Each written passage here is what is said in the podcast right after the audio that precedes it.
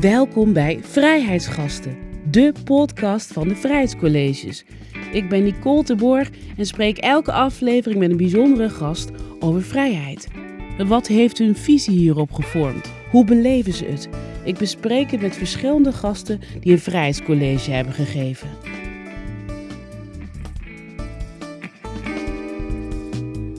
Wat betekent het om op je vijftiende je eigen orde te scheppen? Waarom wil ze dat vrouwen in de kunst meer ruimte innemen? En deze kunstenaar vindt de coronatijd best prettig.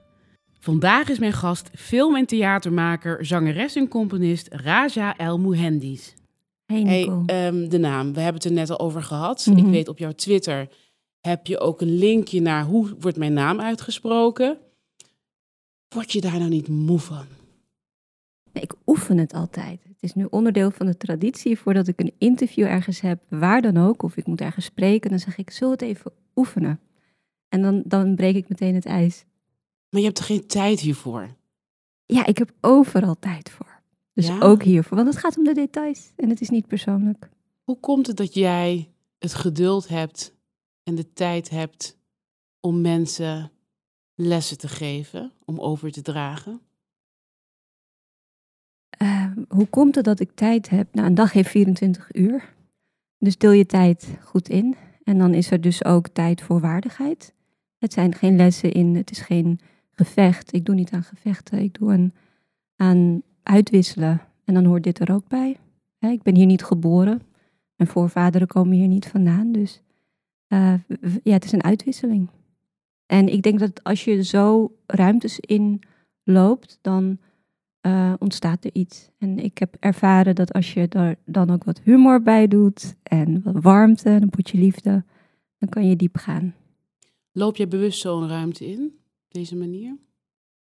Ja, want ik vind dat je heel bewust moet zijn met de, ja, je moet heel be- bewust zijn welke energie je een ruimte inneemt. Of Ja. inbrengt, ja, wel, wat voor energie je meeneemt in een ruimte. En je kwam net hier binnen. Wat dacht je dan voordat je naar, naar binnen ging? Nou, ik, ik dacht, wat een mooie ruimte, wat ziet het er leuk uit, wat een lieve mensen. En wat goed dat we het kunnen hebben over vrijheid. Ja.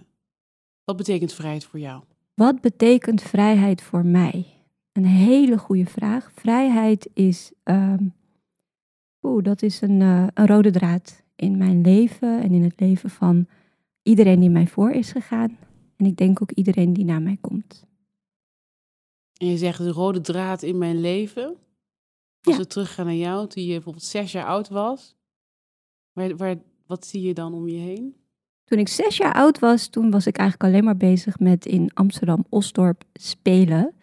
En mens erger je niet, eh, stoepranden, eh, in het park spelen, naar een kinderboerderij, oftewel vrij zijn. En toen ging je balletles, toch? Ging je balletles? Dat was twee jaar daarvoor. Ja. Precies, hoe was Ja. dat? Beschrijf dat eens. Dat was vrijheid voelen, dat was opgetild worden. Eh, voor mij die, die ruimte in, inlopen, de muziek ervaren, de lichtheid. Dat was voor mij een bijna spirituele ervaring. Omdat ik, ehm, ja, de, eerste, de oversteek naar Nederland was heftig. Ik was een baby ehm, en de generatie daarvoor heeft echt geknokt.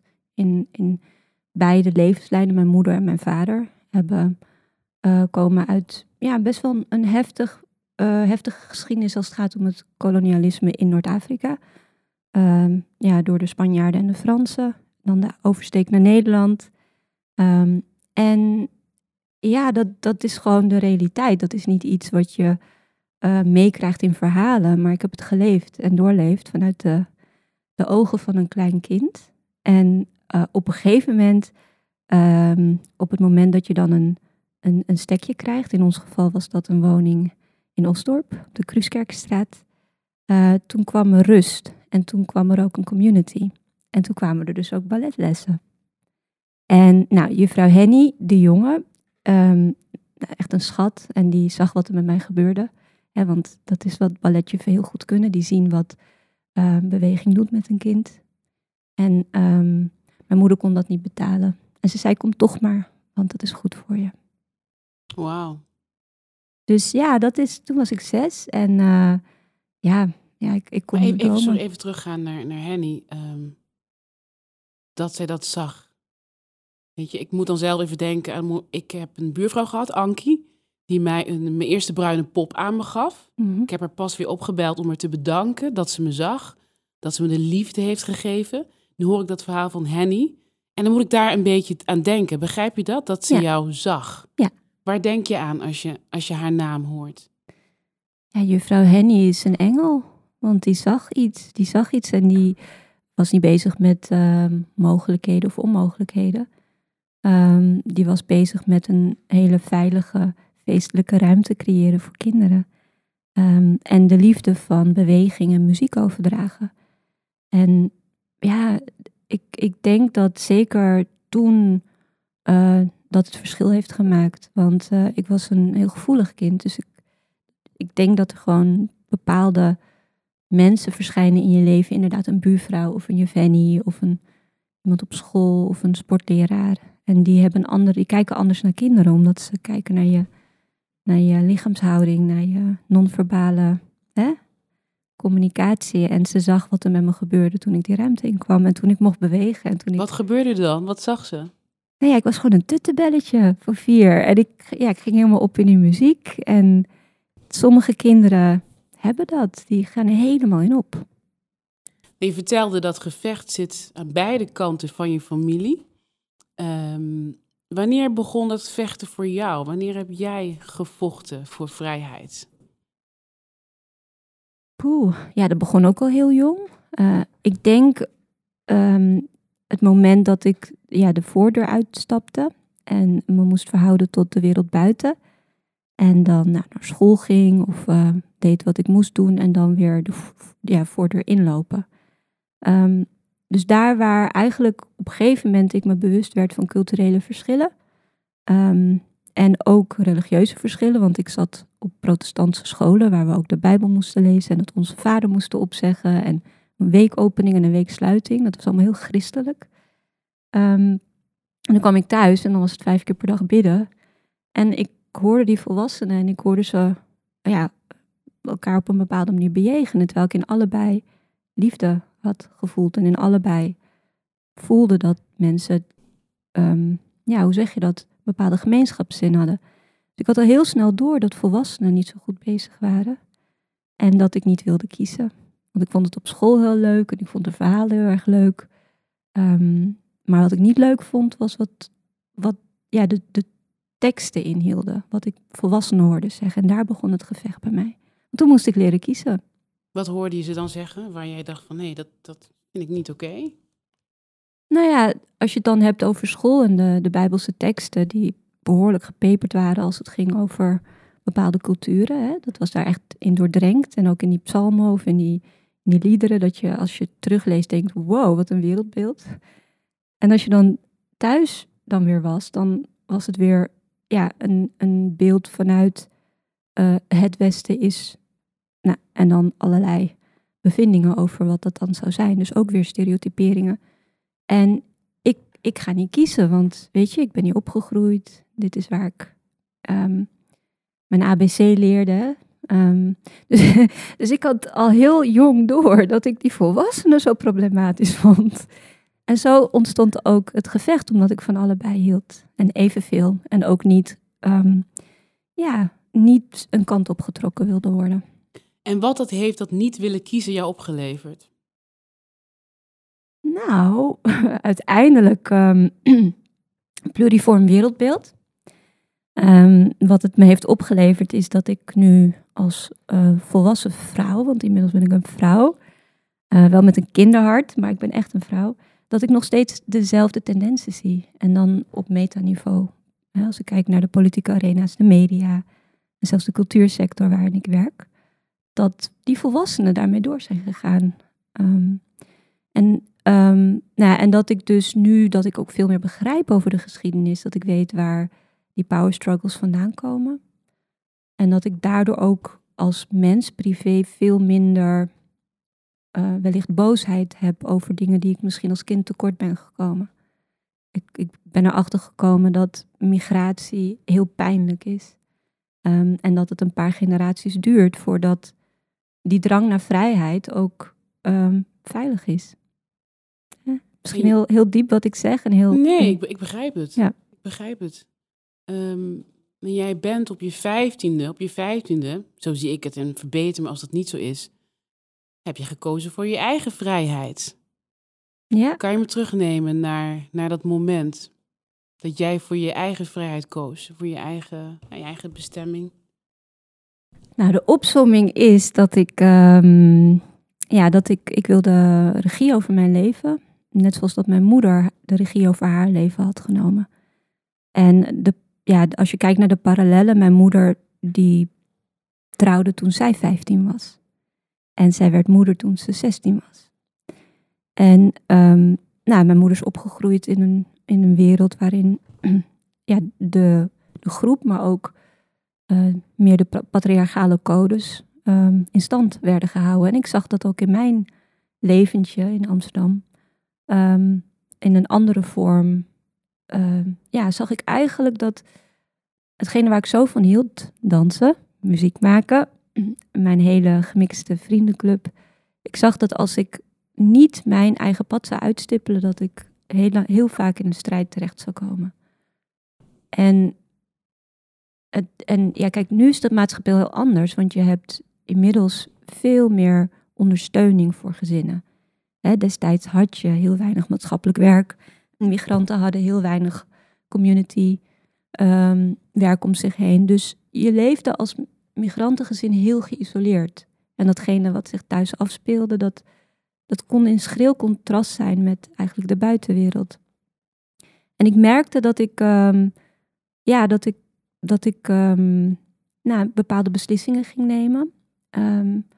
En ik merkte dat ik thuis niet ja, de, de Raja kon zijn die zo vrolijk is als je nu voor je ziet. Ehm, en dit is dan de hele diplomatieke versie van wat, ja, wat ik probeer te zeggen. Maar Ja. het komt erop neer dat ehm, in de bibliotheek ik de wetboek kinderrechten bijhaalde. En zag dat, ehm, dat ik rechten heb in Nederland. Want een jaar daarvoor werd ik Nederlandse. En heb toen een pad uitgestippeld. En, en heb toen ja, iets dappers gedaan. En dat is namelijk regie over mijn leven. Als 15-jarig meisje met broers en zussen, een moeder, ehm, heb jij voor jezelf gekozen. Je bent gaan kijken wat je rechten zijn als 15-jarige Nederlandse. Ja. En jij bent weggegaan. Ehm, het was allemaal heel heftig wat ik, wat ik heb begrepen. Dus je moest ook, daar bedoel ik mee dat jij ook beschermd moest worden. Ja, maar één ding. Pak geen muziek van Raja af. Hm. Want dan, dan word je een leeuw. Nee, dan word ik geen Wat leeuw. word je dan? Dan ga ik naar de bibliotheek en dan zoek ik mijn recht op. Dat is het. Pak niet mijn muziek van me af. Want je kon alles van me afpakken. Vrijheden of ruimte of eh, ehm, nou wat dan ook. Maar pak niet mijn muziek van me af. En dat is het met kinderen. Volwassenen luisteren niet naar kinderen. En ik vertelde je al aan het begin dat ik als klein, klein ukkie al door had dat die volwassenen ja, niet altijd even wijs waren. Dus toen ik 15 was, wa- ja, was er een breuklijn. Ik ben niet zo van de sensationele verhalen vertellen. Hè? Ook omdat ik ook van een afstand nog steeds heel veel liefde voel voor mijn familie. Want ik weet waar het vandaan komt. Een decolonisatieproces is heel pijnlijk. Hè? En ehm, genezen daarvan is heel pijnlijk. Eh, dus ik ben er altijd, ik waak ervoor om hele sensationele verhalen te vertellen over mijn, mijn, eh, mijn reis, hè? vanaf mijn vijftiende. Maar het komt erop neer, ik, hier is er informatie voor kinderen. Dus als je naar de bibliotheek gaat en je zoekt het uit, dan kan je hier ehm, jezelf laten beschermen. En ik heb geen dag spijt gehad. Hoe heeft dat jou gevormd, dat jij voor je eigen vrijheid hebt gekozen? Nou ja, het was uiteindelijk een goede keuze, want een jaar later ging ik naar het consortium. Dus ehm ging mezelf professionaliseren eigenlijk. Eh, dus een jaar later kwam ik erachter van, hé, hey, en ik ben ook de eerste Marokkaan hier op zo'n academie. En ook de eerste moslim. Volgens mij is dit mijn destiny. En ik merkte waar ik ook kwam dat ik weer die pluriforme blik overal meenam. Maar dat de projectie terug naar mij heel erg vreemd was. Dus mijn, mijn, mijn, ehm, ja, mijn ontwikkeling daarna was heel interessant. Want er was ook nog nooit een kind ehm, die ja, pupil was ehm, en uh, ja, een jeugdzorgstelsel zat ooit naar zo'n consortium gegaan. Dus daar hadden ze ook geen beleid voor. Of, of ik dat dan überhaupt Dus je mocht. was alweer de eerste? Ja. Ja. Ja, zo ging dat door. Hm. En ja, dat is het. Eh, kinderen weten al heel jong wie ze zijn, wat ze zijn, wat hun talenten zijn. Alleen je sociaal-economische eh, context van je familie ehm, maakt dat mensen wel of niet zien dat jij dat kan. Dat het voor je is weggelegd. Ik wil met jou teruggaan naar het moment dat jij een vrijheidscollege gaf Mhm, op een mbo. mhm. Wat zag je? Wat zag je in, in, in de gezichten van de mbo's die daar zaten? Eén ehm, bewondering, maar ook huh, huh? En nou ja, ik, ik heb wel een anekdote over eh, een vrijheids, die vrijheidscollege. Want ik, ik, op een gegeven moment som ik op eigenlijk hoe het gaat met, ehm, met eh, de vrouwen in Nederland. En hun positie op de arbeidsmarkt, ehm, als, hoe het gaat met vrouwen en, eh, en de gender gap en equal pay. Dus ik, ik had allerlei data over ehm, nou, hoe het gaat, omdat ik het heel belangrijk vind dat meisjes al heel vroeg die ruimte ook gaan innemen, net zoals ik dat ook heb gedaan. Het kwam er na afloop een, groepje meisjes naar me toe, ehm, die uit de buurt van Utrecht komen. Hele lieve, blonde Nederlandse meisjes. En die zeiden, hè, maar eh, mevrouw, wij hoorden dat meisjes, vrouwen, minder betaald krijgen omdat ze menstrueren. En dit was niet een zwarte school, hè? Dit, dit was een MBO in Utrecht. En toen zei ik, maar lieve schat, dat is zo. Wie heeft je dat, wie heeft je dat wijsgemaakt? Dus je ziet dus dat meisjes al heel jong... Wat zei je tegen ze toen ze dat zeiden? Ik zei dat, dat het tijd is dat ze één, die informaties uh, tot zich gaan nemen. En dan vanaf jong gaan beginnen om hun positie in de maatschappij, in relaties, thuis te gaan leren onderhandelen. En die drogredenen wegnemen. Want iemand heeft die meisjes verteld dat ze minder gaan verdienen op de arbeidsmarkt in Nederland als Nederlandse meisjes omdat ze menstrueren in 2019. Dat ruimte innemen is echt heel belangrijk voor jou. Dat zit ook in al jouw, in al jouw werk. Um, waarom komt dat steeds terug? Waarom vind je dat echt zo belangrijk? Nou, één, ik, ik ben naar de, naar, naar de informatie uh, op zoek gegaan om het niet alleen een gevoel te laten zijn of een, hoe zeg je dat, iets uh, irratione irrationeels. Dus de data ligt niet. Nou, en als je dan ook met professoren daarover gaat praten, wat ik dan ook doe. Uh, en ik, ik heb het met hen over waarom, waarom processen, emancipatieprocessen stagneren. Hè? De klok gaat vooruit en dan weer een paar stappen achteruit. Daar ben ik naar gaan kijken en dan kom je erachter dat um, vrouwen nog heel erg in een rol zitten van zorgen en zwijgen. Dus als we kijken naar wij vrouwen in het Westen, en, um, we hebben al wat meer ruimte kunnen innemen doordat vrouwen al honderd jaar actief bezig zijn gegaan met kiesrecht, met hè, um, onderhandelen dat ze überhaupt konden werken, dat mannen niet meer hun voogd waren, hè? dat je zelf een wasmachine kon kopen. Um, dat, dat is de situatie in Nederland geweest. En heel veel andere landen lopen daarin achter. Hè? Als je kijkt naar mijn moeder, mijn moeder heeft iets heel dappers gedaan. Die is begin jaren tachtig gescheiden van mijn vader. Maar in Marokko kon dat pas vanaf 2004. Dus zij heeft iets in begin jaren tachtig gedaan, wat wettelijk daar pas sinds 2004 kan. Namelijk gewoon, als je goede reden hebt, scheiden van je man. Ook een vechter. Lijkt denk ik ook heel erg op haar. Maar om je te zeggen, ruimte innemen is een thema, omdat als je kijkt naar waar wij zijn, gewoon wij als mens, als man, vrouw, dan klopt er iets niet. En als je dan verder inzoomt in mijn, mijn werk hè, als kunstenaar, uh, dan, ja, dan schrik je, want die data komt nu ook naar boven. En dan zie je dat vrouwen marginaal gerepresenteerd zijn. Ze zijn wel heel erg um, aanwezig op de afdelingen administratie of communicatie. Maar op de hogere posities ontbreken ze. Ja, maar ook de plekken waar ze mogen schitteren.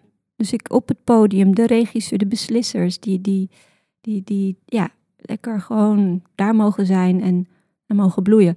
Nou, en als je, als je dan kijkt naar vrouw dan en kleur, nou ja, dan, is, dan wordt het verdrietig. Ehm, dus ik heb mijn thema gevonden voor de rest van mijn leven. Ja, ook in, in het college vertel je, vertel je daar ook over. Je komt ook met cijfers. Kan je nog een paar opzommen? Heb je ze nog paraat? Ja, nou welke, eh, laten we even beginnen over de, de kunsten. Um, even kijken. 12% van de werken in de Nederlandse musea, 12% van de werken in Nederlandse musea in de collecties is gemaakt door vrouwen. 17% van de uh, choreografen in Nederland zijn vrouwen. Uh, 3% van de headliners op festivals zijn vrouwen. Als we het dan hebben gewoon over festivals, dan is het 17%. En zo kan ik doorgaan. Componisten, 13% van de ingeschreven auteurs, componisten bij Buma Stemra, Belangenvereniging voor Componisten zijn vrouw. Nou, en dat gaat door, door, door, door, door. En we hebben het niet over een klein verschil. We hebben het over dat iets systemisch niet goed zit. En als je dan kijkt naar vrouw en dan vanuit intersectioneel denken vrouw en anders, hè, wat het ook mag zijn, ja, dan, dan beginnen we pas nu met die lens scherper, helderder maken. En um, ik denk dat het heel belangrijk is om de data erbij te halen, omdat men niet dan meer kan zeggen dat het ligt aan dat vrouwen het niet kunnen, of dat wat ik op die MBO hoorde, dat meisjes menstrueren. In het college heb je natuurlijk niet alleen maar over de cijfers, maar ook over je eigen familiegeschiedenis. En dat verhaal, hoe belangrijk is dat verhaal? En nou, voordat we daarop ingaan, um, jij vertelt over jouw opa. Ook echt een vrijheidsstrijder, iemand die zich los wilde maken, uh, die uiteindelijk gestorven is. Um, nou, ook een heel, heel heftig verhaal. Maar waarom vind je het belangrijk om dat verhaal te delen, om het daar te delen? Ja, mijn opa zat in het verzet. Net zoals dat heel veel opa's in Nederland bijvoorbeeld ook in het verzet waren, zaten. Mijn opa die is vier jaar politiek gevangene geweest en uh, uiteindelijk omgebracht. Omdat hij een bepaalde rol had in het verzet in Noord-Marokko. Mijn andere opa die was vluchteling, hè, omdat hij niet voor de kolonisten wilde doden. Omdat in zijn interpretatie van de islam het doden van één ziel gelijk staat aan het doden van de hele mensheid. Dus door zulke verhalen te vertellen in artistieke en theatrale settingen, kan je um, mensen die heel ver afstaan van de grote, nou, de, de, de, de, grote doelgroep, hè, om het maar zo te zeggen, laten zien dat we hetzelfde zijn, dat we overal oorlog meemaken. Maar de, de westerse oorlogsverhalen en verhalen over vrijheid en over verzet zijn, zijn algemeen heel erg bekend uh, en, en ook in, in boeken en in films uh, uitgebeeld. Maar die van de migrant en van de, um, de mensen die, die erbij zijn gekomen nog niet. En ik denk dat het mijn taak is om als kind van een verzetstrijder, om hem en maar ook de mensen eromheen te eren. Want wat er dan gebeurt is dat je niet meer kijkt naar mijn um, wegloopverhaal. Mijn wegloopverhaal is niet interessant. Want als je niet oppast, dan word ik een stereotype. Terwijl ik ben geen Toch stereotype. begint iedereen erover, ik ook. Ja, maar dat is toch ook lekker sensationeel? Hm. Want dan zou je niet kunnen geloven dat ik highly functional ben. En dat wat ik nu doe um, eigenlijk onderdeel is eigenlijk van misschien een oplossing in deze maatschappij. Nou, mij zegt het. Voor mij is het niet sensationeel, maar voor mij als een meisje van 15, toch toen ik 15 was, heel anders. Als jij op je 15e besluit om je eigen pad te volgen, dan zegt het ook iets over de vrouw die je misschien nu bent. Ja. Dus voor mij is het meer dan sensatie. Ja, alleen het is. En, en in, dit, in, dit, in, in dit gesprek hebben we het over, over de, het heden mm -hmm. en over het verleden. Maar. Um, er zijn ook andere gesprekken. Ja, waarbij ja. men alleen maar inzoomt op het verleden. En dan ja. denk ik, ja. Nou. Ja. Zo'n klein deel van wie jij ook bent, eigenlijk. Ja, het is gewoon. Uh, het, is, het, is, het is een hoofdstuk. Maar het is niet de rest van je leven. En ik wil juist dat men meegaat in dat verhaal en dat avontuur, omdat ze dan zien dat, um, ja, dat die innerlijke kracht, dat dat je juist een, een, een vuur kan zijn om jezelf zo op te leiden. Dat je misschien ook um, ervoor kan zorgen dat, hè, wat ik als klein kind zag, die uh, volwassenen, die elkaar de tent uit, uitvliegen en elkaar vertellen hoe ze allemaal dit of dat zijn. Dat ze allemaal mens zijn. Laten we even luisteren naar een fragment uit jouw vrijheidscollege. Een oud Afrikaans gezegde zegt dat zolang de leeuw niet leert om zijn eigen verhaal te vertellen, alle verhalen de jager zullen ophemelen. Ik ben niet de enige die de geschiedenis van de leeuw interessanter vindt dan die van de jager. Die de jager niet heldhaftig vindt en niet begrijpt waarom de jager verslaafd is aan de jacht en zo narcistisch is dat hij geschiedenisboeken, films en romans vult met onvolledige en eenzijdige verhalen. Leeuwenkind, ontheemde kind, kind van vrijheidszoekers, met jullie vingerafdrukken als de valleien en bergen op het landschap van mijn ziel. Wie is die leeuw? Ja, dat, dat zijn uh, alle opa's en oma's overal. Die, uh, die, die strijd hebben geleverd voor onze privileges. Dus als we het hebben over onze jaarlijke dodenherdenking, onze 5 mei-viering.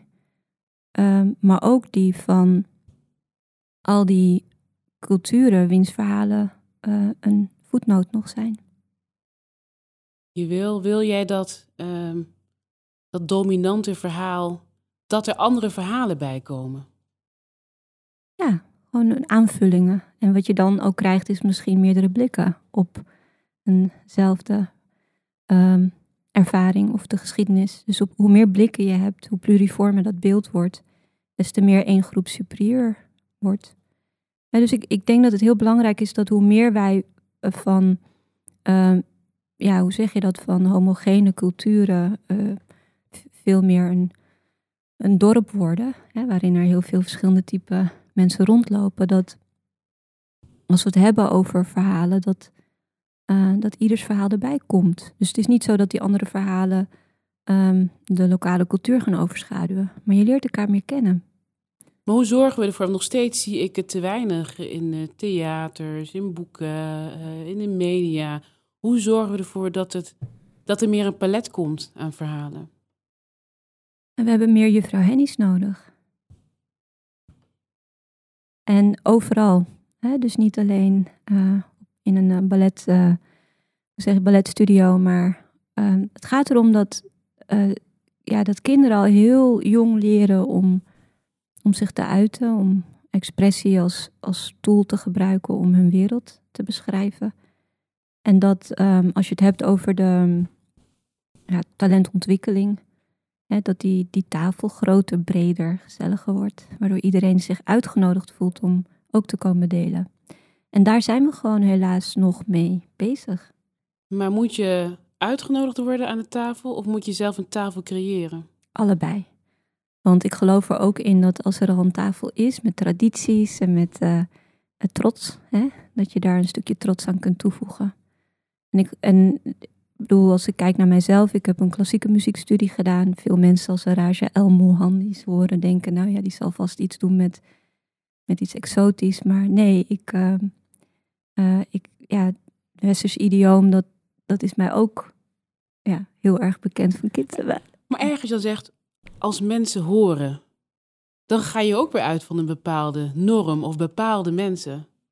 Nee, het, het is wel een norm nog. Ja, dus dat zeg ik. Dat heb ik nou, zelf ook als zwarte vrouw. Dat je denk, oh, die norm is toch weer dominante cultuur. Misschien bepaalde witte mensen, maar niet mensen van kleur bijvoorbeeld. Vrouwen van kleur. Dus ook in hoe je praat en hoe we praten. Soms heb ik dat we zelf ook gedecoloniseerd moeten worden. Ja en nee, want ik reis en ik zie, dat, ik zie dezelfde tendens in Marokko. En waar ik ook kom, waar ik ook werk. Natuurlijk, ja, en natuurlijk. waar ik die tafel ook veel breder wil. Ik zit ook in de VS. Dus het is, het, is, het is zo kort nog dat de wereld zo is gaan reizen. dat we verwachten in een paar jaar of in, in, in, een korte tijd verwachten we um, een bepaalde normalisering. Maar weet je hoe, hoeveel tijd en studie het überhaupt kost om één carrière in goede banen te leiden, laat staan van een hele generatie. En de missie van jou om je ruimte te claimen, je hebt ook pas een stichting opgericht. Mhm. Wat doet deze stichting? Nou, Ella Foundation, dat is mijn kindje. Eh, en Ella staat voor vrouwelijke energie, maar in een, ja, in een vorm waarbij dat niet uh, uitsluit. Hè? Als je het hebt over vrouwelijk, dat dat niet uh, cis, hetero vrouw is, maar gewoon breed. en Ella zorgt ervoor dat er meer ruimte komt voor vrouwelijke makers. En Ella bemoeit zich met de culture en de gender gap. En ik werk samen met uh, instituten, met instellingen, met, nou, als het moet, ministeries, hè, maakt me niet uit op welk level. Enerzijds. Heb je er altijd om te maken dan? Ja. Oké. En anderzijds maak ik en zorg ik ervoor dat anderen ook kunnen maken. En dan heb ik, het, heb ik drie verschillende pijlers qua makers. Uh, makers die al geprofessionaliseerd zijn, die gewoon verder willen bloeien. Talentontwikkeling makers die gewoon een peergroep nodig hebben en netwerk en open deuren. En uh, de makers waar ik het meest in wil gaan investeren. En dat zijn de kleine, ja, de, de talenten die onderweg zijn, die, die nog iets in hun rugzakje nodig hebben aan TLC. Dus enerzijds die instituten um, bewuster maken en hun bewustwording ontluiken, zodat ze niet meer blijven praten, maar doen. Um, ook in hun bedrijfskolom. um, en anderzijds daar zijn om, uh, om tijd te steken gewoon in mijn eigen ego-projecten, maar ook die van anderen. En het is heel interessant. Ik heb maar één nieuwsbrief uitgestuurd. Ik heb geen campagne gedaan en mijn inbox is ontploft. Wat is het dan met jou? Dat ze luisteren, dat ze bij aankloppen. Ik weet het niet. Ja, ik denk gewoon dat ik, ik ben, ik ben wat dat er gaat, een uber-nerd. Ik ben niet alleen van de kunst op het podium doen, maar ik, heb ook, ik voer ook de moeilijke gesprekken. En ik lees dan ook beleid en ik, ik stop net zoveel liefde in componeren of maken als in beleid begrijpen en die taal en in hoe begrotingen werken. En hoe... Dat is dat meisje van 15 die gaat lezen en wat zijn mijn rechten? Hoe kan ik het efficiënt en zo doen dat het aankomt? Ja, en dan ga ik daar zitten en dan zeg ik sorry dat ik hier met een gestrekt been inga. Zal af en toe klinken als, als een plaat die blijft haken. Maar punt 1, 2, 3. En, um, ja, en wel vanuit dus die waardigheid. Um, en het woord waarde is voor mij heel belangrijk, want hoe creëren we meer waarde? Hè? Hoe zorgen we ervoor dat je waardig wordt beloond voor je werk en dat je uit een stereotype gehaald wordt? Dus, is dat vrijheid, die waarde?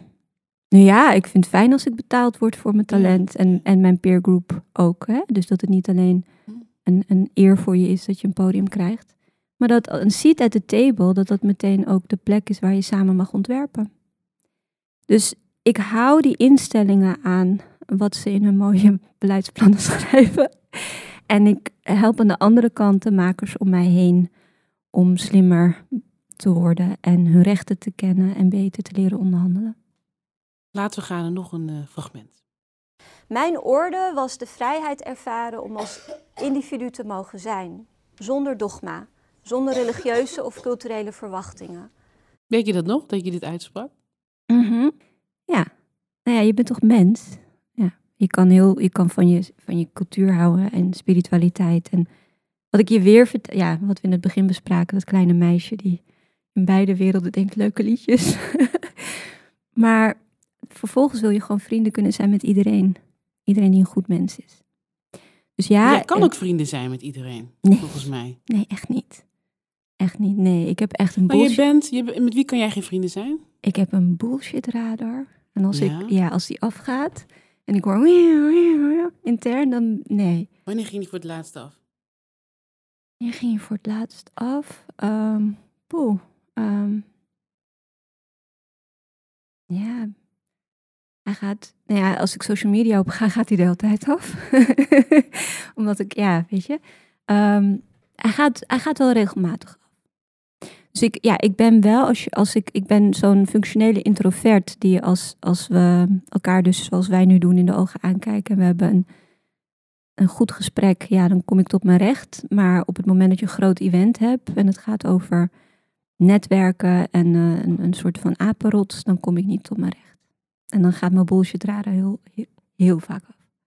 Maar jij kan, je het onderzoek gedaan hè, um, in Den Haag, waar je met heel veel verschillende mensen gepraat hebt.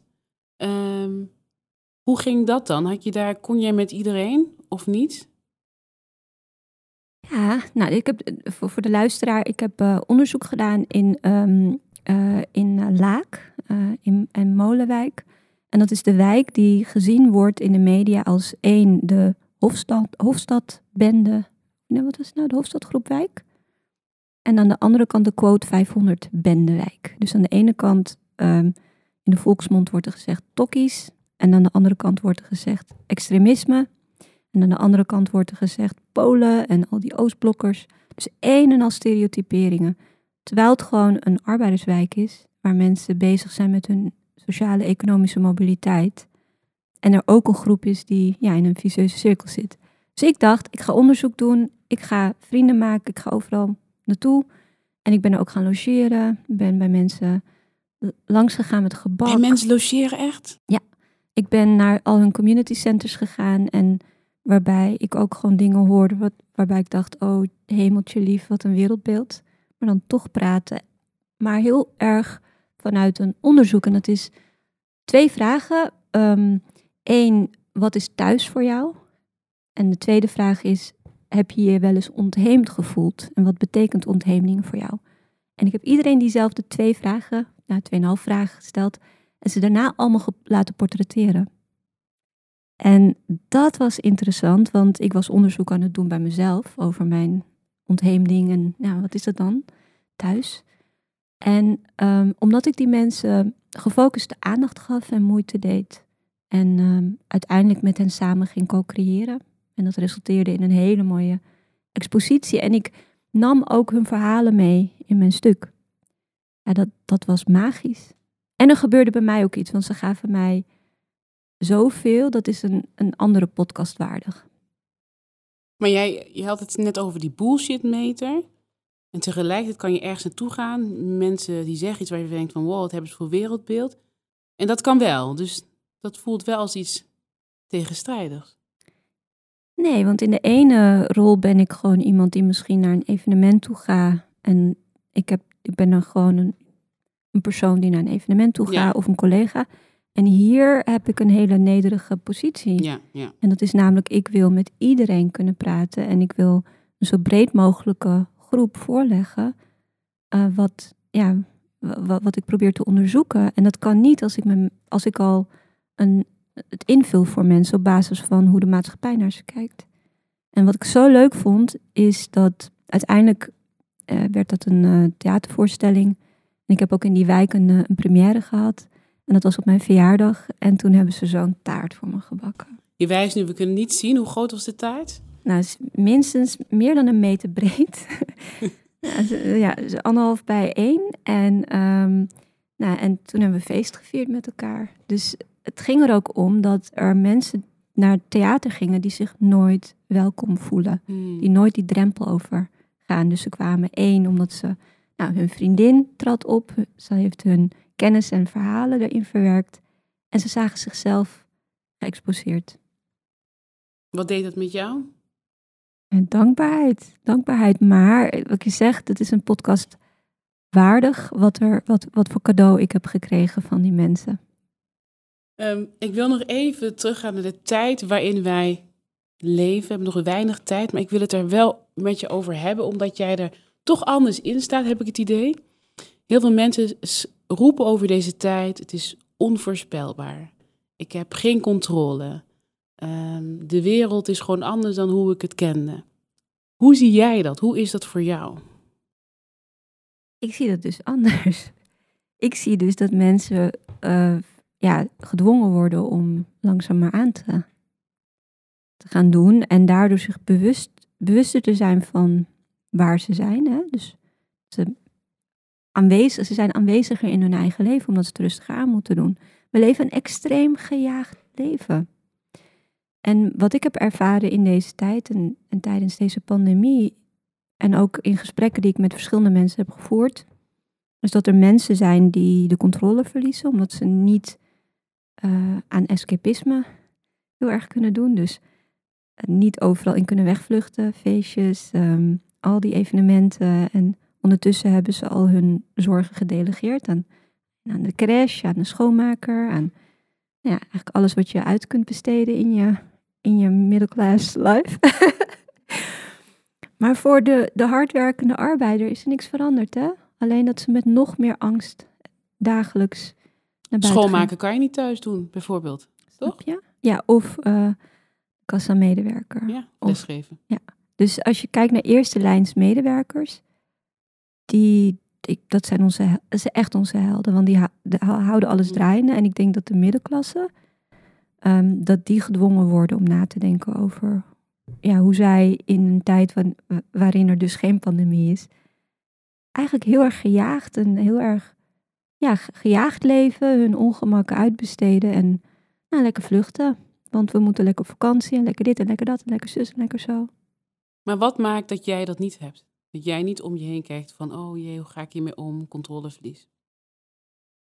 Nou ja, introverten. Nou, Ik ben een functionerende introvert, maar introverten gedijen heel goed bij veel thuis kunnen werken. dus ja, voor, voor mij is er eigenlijk niet heel veel veranderd, omdat ik altijd vanaf die vijftiende een vrij geïsoleerd bestaan heb geleid.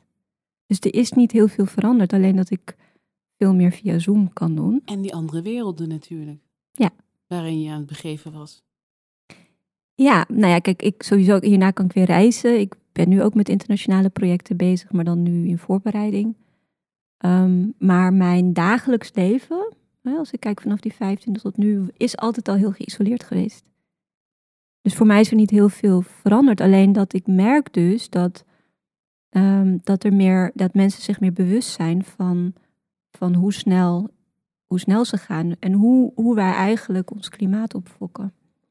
En dat als je dus ehm, ja, geconfronteerd wordt met nu een offer moeten brengen, dat, dat voor de een, nou ja, dat doet dus gewoon wat ze altijd al doen. De schoonmaker, hè, de ongedocumenteerde, de, de mensen die onze maatschappij dragen en degene die gewend zijn om een zo ja, gemakkelijk mogelijk leven te leiden. En waar ik het wel, waar ik wel echt gewoon ja, ook een beetje boos om ben, is hoe er over onze ouderen wordt gesproken. Waar dus- ben je boos om? Ja. nou ja, als je het hebt over eh, dat er in de media ook gesprekken zijn geweest over moeten wij, wij dan zo ehm, binnen die richtlijnen nu leven, terwijl we dat doen voor de zwakkeren in de samenleving, voor de ouderen. Zo'n kleine groep. Ja, doorhoud. En dat ik denk, dat zijn de mensen die ik een oorvijg wil geven. Dus ehm, daar, daar vind ik wel wat van. Maar als persoonlijk denk ik, ik ben zo gezegend. En ehm, ik ben blij dat, ehm, ja, dat mensen zich bewuster zijn van wie eigenlijk dagelijks onze maatschappij draaiende houden. En dat dat niet per se die hoogopgeleide, ehm ja, hoogopgeleide m- middelklas, upperclass mensen zijn. Helpt verbeelding nog in deze tijd? Jazeker. Verbeelding zorgt ervoor dat mensen ehm, ja, of kunnen ontvluchten of kunnen, kunnen behappen. Ik denk verbeelding is juist nu nodig. Verbeelding heb je nodig om niet met z'n allen in een, in een soort van ehm, angst of in een, ehm, ja, in een soort van een, stuiptrekking te gaan zitten van, van doemscenario's. Je hebt, je hebt verbeelding nodig, je hebt hoop nodig. Kan je een voorbeeld geven? Een voorbeeld van, kan je specifiek Van, zeggen? ja, van Ja. hoe we de verbeelding nu kunnen gebruiken. Nou ja, ik, ik denk dat kunstenaars nu bezig zijn om, om manieren te vinden om dan toch te scheppen. Hè? Je hebt artiesten nodig, kunstenaars nodig om deze tijdsgeest te duiden. Ja, dus het is, de, ja, als ik om me heen kijk, dan zie ik, zie ik juist gezelschappen of muzici of filmmakers of comedians zelfs, die op een hele inventieve en, en creatieve manier omgaan met iets wat eigenlijk heel bitter is, te gieten in in iets wat ons ehm, ja, er doorheen kan helpen. Ik, ik zag een, een Netflix eh, special van ehm, Sarah Cooper, die kan ik iedereen aanraden. Sarah Cooper is een eh, Amerikaanse comedian die ehm, Hoe heet het op Netflix dat de luisteraar kan gaan zoeken? eh, Sa- Sarah Cooper. nou, Sarah Cooper is, is een comedian die TikTok heeft gebruikt om Trump te lipzinken. Ik ken de beeld. Ja, en, eh, maar is uit de hand gelopen, want inmiddels heeft ze de eigen Netflix spe- special. En ik heb het gezien, het duurt ongeveer een uur. En ik zou iedereen het aanraden, omdat het, omdat het briljant is. Omdat ze, dat, ja, daarin uh, comedy gebruikt om de ja, absurde realiteit uit te beelden. En, maar het, het, het zit heel veel positiviteit en humor in. Dus op dit moment denk ik dat we heel veel gaan hebben aan onze cabaretiers, onze comedians, onze, ja, toch weer die muzici, die dansers, de kunstenaars. Ten slotte, een uh, fragment over verbeelding. Verbeelding, diversiteit en vrijheid zijn nodig om samen hardop te durven dromen en een tijdsgeest te leren begrijpen die hyperlokaal is, maar ook globaal is. Offline is, online is. Die gaat over authenticiteit en kwaliteit, maar ook over artificial intelligence, infotech, biotech en nieuwe complexe uitdagingen in onze wereld. Verbeelding helpt ons zoeken naar nieuwe kruisbestuivingen, naar toekomstige oplossingen voor grootse vraagstukken, nu en voor de komende generaties. Je zit gewoon te, te knikken bij je eigen quote. Nou ja, ik, ik, ik, moet, ik moet lachen om mezelf vooral. Wat kijk je anders? Het is een tijd geleden natuurlijk uh, opgenomen, 2019. Kijk je er anders naar? Luister je er anders naar? Nee, het is meer dat ik denk, hé, hey, uh, Noel Harari. ik weet niet of jullie het boek hebben gelezen. Uh, Lessons for the 21st Century. Dat, ja, ja, maar ja, ik, ik denk dat het heel gezond is om, om jezelf heel erg altijd uit te durven lachen. je lacht jezelf uit. Ja, ik denk het Waar lach je het meest om dan? Het is allemaal van die grote statements. En, uh, maar tegelijkertijd doodserieus. Um, ja, omdat we verbeelding hebben we nodig, omdat we anders ook niet een vaccin uiteindelijk weten, uh, ja, weten door te testen. En onze wetenschappers hebben hun verbeelding ook nodig om, om door te gaan. Om, ja, wij willen uiteindelijk um, toch een, een, duurzame klimaat toch weer realiseren. En op allerlei vlakken heb je verbeelding nodig, omdat je anders uh, je laat leiden door de waan van de dag. Nou, het uh, college van Raja is uh, te zien op het YouTube-kanaal van de Vrijheidscolleges. Dankjewel dat je er was, dat je zo openhartig was en uh, alles wilde delen. Dit was Vrijheidsgasten, de podcast van de Vrijheidscolleges. Vergeet niet je te abonneren via de podcast-app en laat een mooie recensie achter. Deze podcast wordt mede mogelijk gemaakt door het Prins Bernhard Cultuurfonds. In de volgende aflevering praat ik met Angelique Houtveen. De redactie was in handen van Marije, Trix en Jelmer en de techniek door Lieven. De muziek is van Steven Ivo vanuit podcast Werkplaats Tolhuistuin in Amsterdam. Dank voor het luisteren.